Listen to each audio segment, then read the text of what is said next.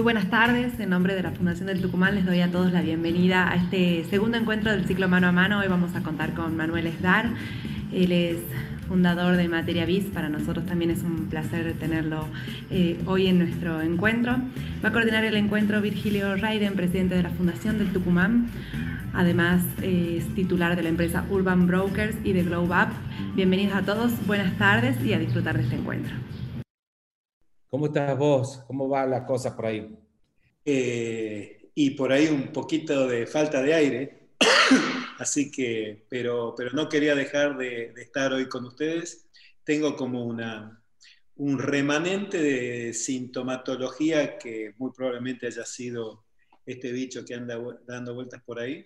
Por el resto de cosas, eh, bien, nada, como me imagino que como todo el mundo un, año raro, la palabra es esa, y, en ese contexto haciendo lo que está haciendo, me imagino que todo el mundo, eh, adaptándonos y transformándonos. De eso se trata. Eso se trata, ¿no? Y además adaptándonos y transformándonos muy rápidamente. Ha cambiado, ha impactado en muchas empresas, en muchos modelos de negocio, Em, y creo que eh, por eso para nosotros la importancia de esta charla, de este mano a mano, ¿qué, qué pasa con este escenario post-COVID y los modelos de negocio y las empresas? ¿Qué crees vos que, que, está pasando y que deberíamos hacer los empresarios? Sea, ¿qué debemos prestarle atención o qué debemos cambiar? Sí, mira, a mí lo, primero que, que, me parece que tenemos que pensar es que eh, Vos conocés bien nuestro modelo palanca, Virgilio, el modelo que, hemos desarrollado en materia BIS hace ya muchos años y, este, y el modelo palanca va, parte de una cuestión conceptual que es, va a venir siempre alguna variable exógena, una variable, algo que no conoces, que va a irrumpir fuertemente y que va a hacer que tu modelo de negocio deje de ser, deje de estar vigente porque va a venir algo de afuera. Bueno, lo que nos pasó ahora es que eso que vino de afuera irrumpió, creo yo, con dos características singulares. Una, con una potencia nunca antes vista. O sea, esos fenómenos exógenos que estaban dando vueltas alrededor de las empresas, siempre venían y metían una ficha, hacían tambalear. Lo que vino ahora fue una una explosión o una implosión. Y la otra característica que tiene esto, que también es muy singular, que es transversal y es planetario. Todo esto que nos está pasando es planetario. Entonces, esa variable exógena es tan importante que nos desubica, no, nos da un efecto de mucha incertidumbre. Y la incertidumbre es el peor enemigo del emprendedurismo, porque ¿qué voy a hacer si no sé lo que va a pasar? Digamos, esa es la, frase iniciática, ¿no? Entonces voy a decir, como no sé lo que va a pasar, mejor no hago. En realidad, yo doy tres pasos atrás y digo, no, de ninguna manera, porque esa incertidumbre está siempre en menor o, o mayor medida, está siempre. Y un emprendimiento es lo que es por un ratito. Ahora, esto nos da la razón, digamos. Esto que está pasando nos da la razón. Es por un ratito. ¿Cuál es el ratito? Bueno, puede ser un ratito de 100 años. Mirá el negocio, el modelo de negocio de los diarios. Me invitaron a dar una charla hace un par de semanas al grupo de, de empresarios relacionados con esa industria. Bueno, 100 años los diarios funcionaron. Y un día dejaron de funcionar, ya está, no funcionan más. Tenés que modificar el modelo de negocio. No hizo falta una pandemia, hizo falta un cambio tecnológico, hizo falta un cambio de hábito de compra para que eso no funcionara. Bueno, así nos pasa a todos. Entonces, la, la pregunta que vos formulás es una pregunta que para mí nos tiene que llevar indefectiblemente, Virgilio, a pensar en términos micro y no macros. Y entonces, eh, yo creo que hay que hacer un enorme cambio de paradigma en relación a los emprendimientos y en relación a las empresas. Y hay que poder detectar en cada industria, en cada empresa en particular, cuáles son los tres vectores o cuatro vectores o, dos necesarios para esa transformación. O sea, lo que es seguro es que en 2021 el negocio tal como era en 2019 no va a ser. Podemos decir el 2020 fue una transición, fue una cosa de, bueno, vamos haciendo, a ver qué pasa, vamos medio aprendiendo, bueno, el 2021 va a ser distinto. Ahora, ¿qué elementos, si yo te digo, tenés solo para elegir tres herramientas para poner en tu mochila para atravesar todo el viaje, todo el recorrido del 2021. Hay, tres elementos que tenemos que meter en esta mochila para mí. El primero es una, una herramienta que tiene que ser la digitalización como concepto. O sea, la empresa barra digital, sea de lo que sea, se dedique a lo que se dedique, tenga el tamaño que tenga. Hay una cuestión con lo digital que es eje de transformación. El, punto de partida es animarse a entender que aquello que no conocemos, que aquello con lo que no nos sentimos cómodos, estoy haciendo una autocrítica, que se entienda, ¿no? O sea, yo no conocía, yo no me sentía cómodo, yo no entendía la, la posibilidad de transmitir algo sin verle la cara a alguien, sin sin verle los ojos, sin verle la mirada, no, lo concebía. Y entonces, aquello que no conocemos nos da miedo, y si nos da miedo nos quedamos en una zona de confort. Esa fue mi experiencia hasta 2019. bueno, la, experiencia, el, el otro elemento que me parece que es muy, muy, muy relevante hoy, es repensar las relaciones con los otros dentro de la organización. Esta, esta pandemia nos, nos puso en la obligación de rever esa relación con los otros, en la obligación, que es una relación laboral que a mí me parece que, que, es una oportunidad de cambio, no solo para esta época, sino para el futuro. Eh, es una oportunidad de cambio en el sentido de, realmente a mí no me importa si a las 9 de la mañana está o no está. Tampoco me importa si está a las 10. Tampoco me importa si está a las 12. Lo que me importa es la consecución de un resultado, la obtención de un objetivo. Esa es una manera de entender las relaciones humanas totalmente diferente a cómo se la entiende tradicionalmente.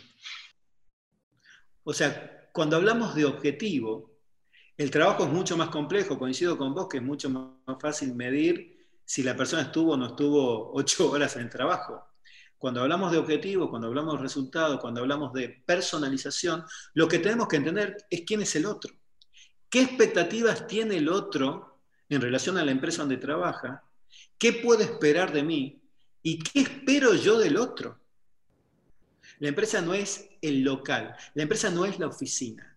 La empresa es la gente que la compone. La empresa es el capital humano. La empresa es lo que esa gente sabe hacer y quiere hacer por la empresa. En realidad nuestra empresa son nuestros clientes y lo que nuestros clientes necesitan. Y como nuestros clientes no son para siempre como son hoy, porque van cambiando, eso no se puede hacer si no es con una relación con tu gente, con las personas que componen tu organización, del tipo del que hablábamos recién. Y no se puede hacer tampoco sin herramientas digitales. Por eso es que esta es una mochila que tiene tres elementos, pero uno necesita de los otros dos.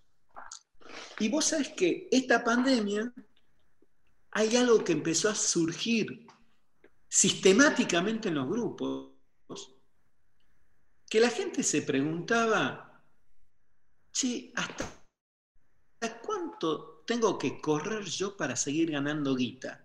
Ahora voy a tratar de empezar a llenar esta mochila, ¿no? o sea, ¿cómo es esto de la relación disfrutar de la vida o ser esclavo del negocio? Esto del balance de la vida personal y la vida profesional. Empezó a surgir mucho esa cuestión, ese tema. Eh, la primera discriminación que, se hace dentro de esta mochila es entre los más 50 y los menos 50. O sea, los eh, sub 50 y los sobre 50 años, ¿no? ¿Por qué? Porque más o menos el que tiene más de 50, no digo que esté hecho, pero está como más apaciguado. Dice, bueno, esto que viste hasta los 50 es, bueno, y ahora hago esto, y ahora esto, y, me está por salir el negocio este de acá no sé cuánto, y por qué no me meto en esto. ¿Eh? Llega un momento que vos decís, bueno, sí, pero esto tiene un costo de oportunidad. ¿Se acuerdan ¿no? del concepto del costo de oportunidad? Entonces, ¿qué, ¿qué pasa con la pandemia? La pandemia, en el fondo, ¿por qué yo observo que eso es sistemático en estos grupos? Porque la pandemia es un llamado a atención a la vulnerabilidad que nos enfrentamos. Todos. Y entonces cuando uno se siente vulnerable, cuando se siente en riesgo, se pregunta, che, ¿qué estoy haciendo? Bueno, en esa mochila yo no dejaría de meter el tema, ¿qué estoy haciendo? O sea, detrás de qué estoy corriendo. ¿Por qué estoy haciendo lo que estoy haciendo. ¿Y qué me estoy perdiendo por estar haciendo lo que estoy haciendo? De esta observación que te digo, yo estoy llegando a una conclusión de que la cosa es el proceso y no el resultado. Cuando nos metemos en proyectos, eh, cuando, cuando nos metemos a hacer un negocio, lo que hay estudiado, eso sí, y cuantificado es que las chances de que te vayan bien cuando vos haces algo que te da placer son mucho mayores que cuando haces algo que no te da placer. Entonces, el elemento de el placer asociado a lo que haces es un tema. Y el otro tema es, y hago lo que me, da placer sin que me importe tanto a dónde voy a llegar o si voy a llegar a un resultado exitoso. Y eso tiene una externalidad. En economía se llama externalidad cuando vos conseguís un resultado no esperado.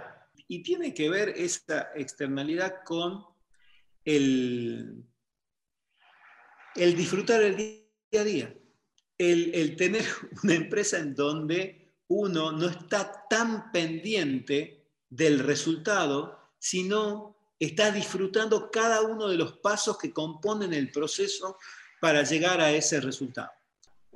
Quizás suena muy naif lo que voy a decir, me voy a empezar a atajar fuertemente por los empresarios que tenemos aquí, seguramente o que nos van a escuchar. Pero tenemos que ser solidarios. Dado que hay tanta complicación para tanta gente, bueno, el otro, en este caso, es alguien que está muy mal sea tu cliente, sea tu proveedor, sea quien sea. Entonces, a mí me parece que cuando vamos por un carril en donde hay algunas personas, algunos empresarios que tenemos la suerte de estar en un sector que no hemos podido adaptar, no hemos podido transformar, tenemos que hacer algo que no es tan habitual en este sector y es ser solidarios. A mí me parece que no solo no es naif, sino es un tema que también eh, se ha puesto, eh, se ha renovado en las relaciones humanas. Pero yo lo planteo además, Manuel, si me permitís, no del empresario con sus empleados, sino una solidaridad que muchas veces es mutua, porque el empleado muchas veces sabe que su su empleador la está pasando muy mal y también actúa solidariamente y se han flexibilizado, se han humanizado, en muchos casos, en muchos no, pero en muchos hubo una reacción solidaria de ambos lados, que creo que es la necesaria. Manuel, has planteado un tema que a mí me parece súper importante, porque el tema de la perdurabilidad de las empresas, nosotros queremos que las empresas sigan abriendo sus persianas, porque es la única manera de salir adelante, de que Tucumán siga saliendo adelante, de que las empresas creen riqueza, paguen impuestos, generen empleo. Es la única, no encontramos otra manera de hacerlo. Las empresas están en una situación muy crítica, muchas empresas, con esta caída del 10% del PIB en una crisis nunca vista. A ver, claramente eh, nosotros nos vamos a enfrentar ahora con una situación de, enorme restricción financiera. Yo ahí veo que hay, hay, hay dos cuestiones que uno puede encarar, bien prácticas. La primera es la asociatividad y clusterizar el sistema de producción, que lo que significa es ahorrar costos, contratarse servicios de conjunta. En vez de tener una persona para una empresa que va a hacer el control de calidad en Holanda, no sé, se me ocurre cualquier boludez, ¿viste? De alguien que exporte arándanos a Holanda y mande a alguien de Argentina para que haga control de calidad. En vez de que esa persona haga el control de calidad de una empresa que haga de 10 empresas, que gane mucho más esa persona allá, pero que haga eso que estoy diciendo son ejemplos de asociaciones que están a golpe de un llamado telefónico. La asociatividad es un elemento que, entre otras cosas, puede ser impulsado por la Fundación del Tucumán, Virgilio. O sea, ¿por qué? Porque la asociatividad necesita de un aglutinador en general. Hay que buscar herramientas que permitan ahí sacar una ventaja asociativa. Eh, y para mí el otro tip claro, voy a repetir algo que ya dije, y es hacer un cambio de paradigma, cambiar la cabeza en relación a lo que vas a vender en 2021. Porque lo que va a hacer que tu empresa sobreviva o no, va a ser la definición de tu oferta. Vos tenés que definir hoy qué vas a vender el año que viene. Y eso que vas a vender va a ser distinto a lo que venís vendiendo siempre. ¿Por qué? Porque tu consumidor cambió. Bueno, vos lo que tenés que hacer mañana a la mañana es sentarte a pensar primero y después agarrar el teléfono y hablar con tus consumidores, hablar con 10, 20, 30 consumidores que sean representativos. Y tenés que preguntarles, ¿cómo te cambió la vida en tu negocio? Contame, dado lo que nos pasó, ¿Qué necesidades nuevas tenés? ¿Cómo son las necesidades que tenías antes en relación a lo que nos pasó? Esas conversaciones te van a permitir a vos no adivinar, no hace falta adivinar. En el 2021 no va a sobrevivir quien no solucione un problema. O sea, lo que tenemos que hacer es solucionar problemas de otro. Nuestra oferta la tenemos que diseñar pensando en qué problema estamos solucionando? ¿Qué necesidad estamos satisfaciendo? Es algo ya muy elevado. No se trata de satisfacer necesidades, se trata de solucionar problemas. Entonces, ponete a pensar desde mañana a la mañana qué problema le vas a estar solucionando y crea una oferta diferencial ad hoc. Hemos ido avanzando el tiempo, me acabo de dar cuenta de la hora.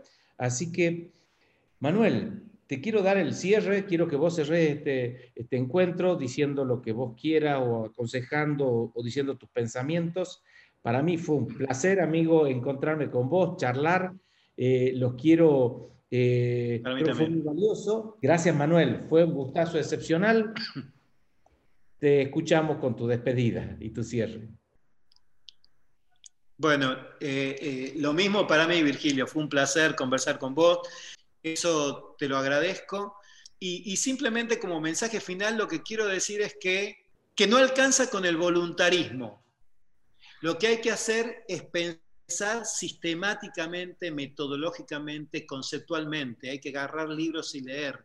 No los míos, los de un montón de gente. Hay que adquirir herramientas, porque si a toda la energía tenemos, a toda la fuerza de voluntad, a toda esa capacidad para levantar pegan un mazazo en la cabeza, le sumamos conocimiento, ahí tenemos el mix perfecto. Ahí sí les digo, vamos a emprender. Y este es un momento en donde, de nuevo, las crisis no son oportunidades.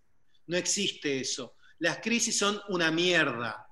Lo que hay que hacer en las crisis es pensar sistemáticamente, conceptualmente, a ese sumarle la fuerza de voluntad y salir a buscar lo que necesita el cliente en cada momento. Para saber lo que necesita hay que hablar con el cliente. Para hablar con el cliente hay que saber qué preguntar. Para saber qué preguntar hay que estudiar. Ese es mi final. Perfecto. Gracias, Manuel.